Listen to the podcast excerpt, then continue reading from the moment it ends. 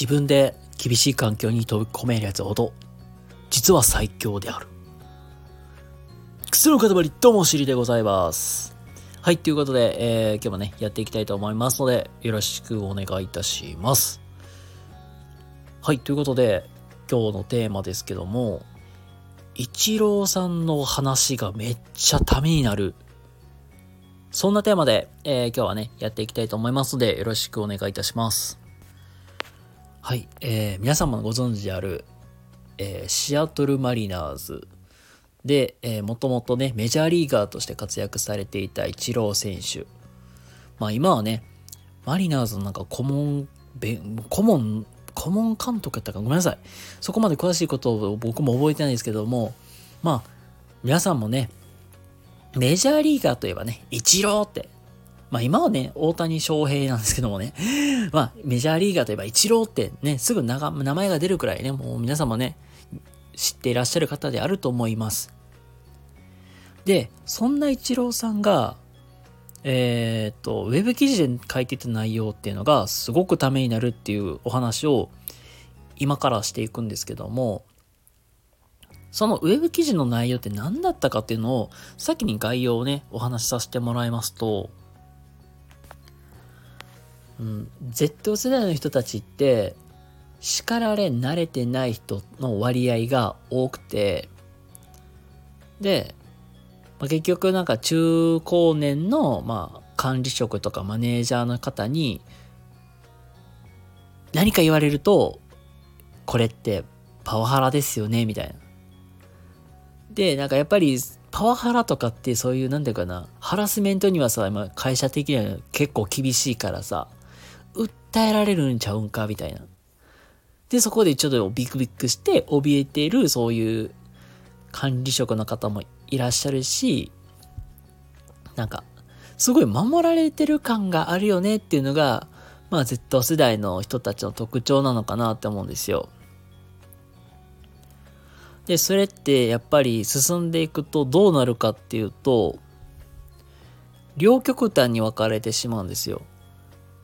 まあそれがやっぱり真面目に最後までコツコツ頑張るやつが、まあ生まれるのか、それとももう仕事サボって手抜いてみたいな、そういう人たちができてしまうのかなという二つに分かれてしまうと。で、やっぱりその叱ってもらうっていうのは本当にもう大事なことなんだよみたいな、そんな話をね、あの、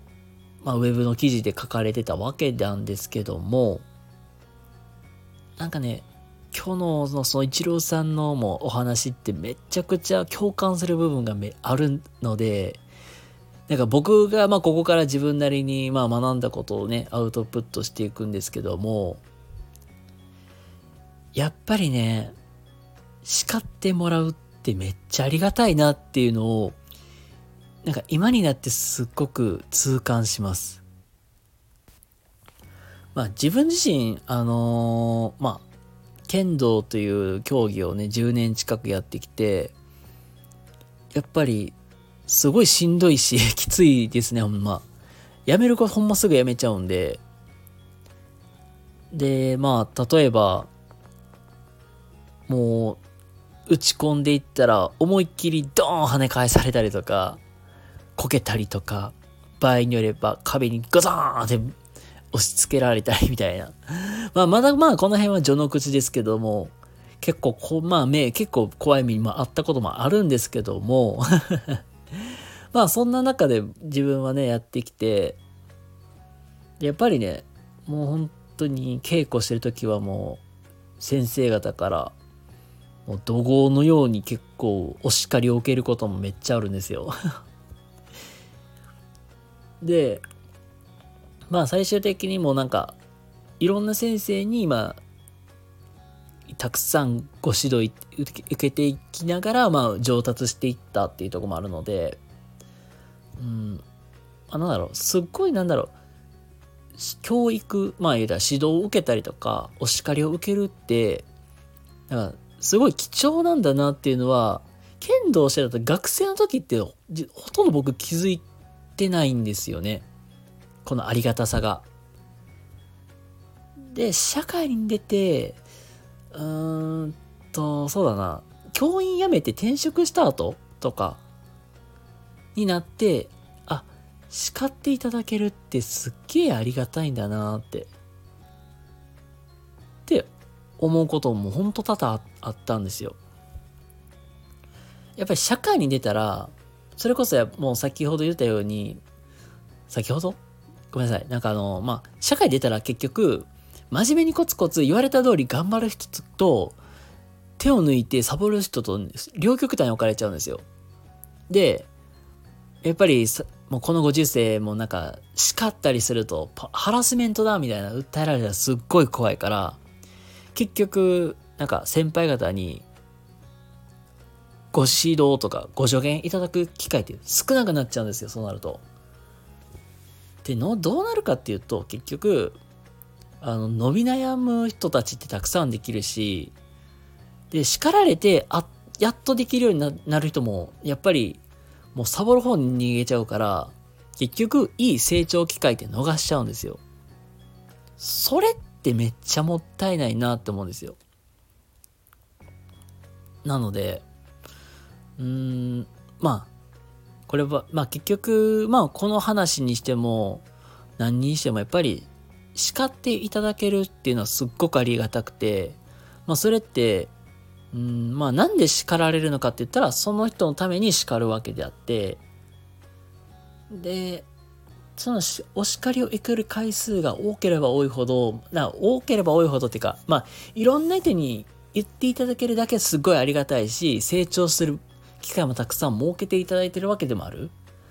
やっぱり目をかけていただいてる、なんか、なんだろう、愛情を感じるの感じ方が変わるかなと思うんですよ。なので、うん、大事なのって、お叱りを受けた後、なんかめげることなく、あ、次から気をつけますって感じで素直に受け入れて、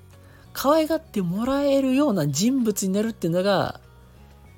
すごく大事なのかなと。なので、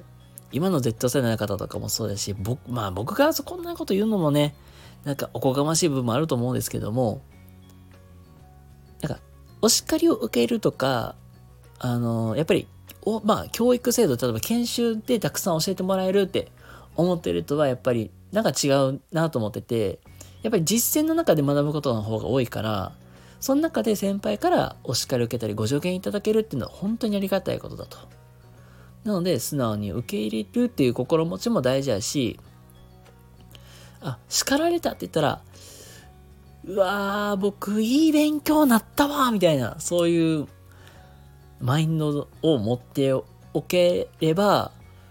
なんか長続きするのかなって思ったりしましたっていうことで、えっ、ー、と、今日はですね、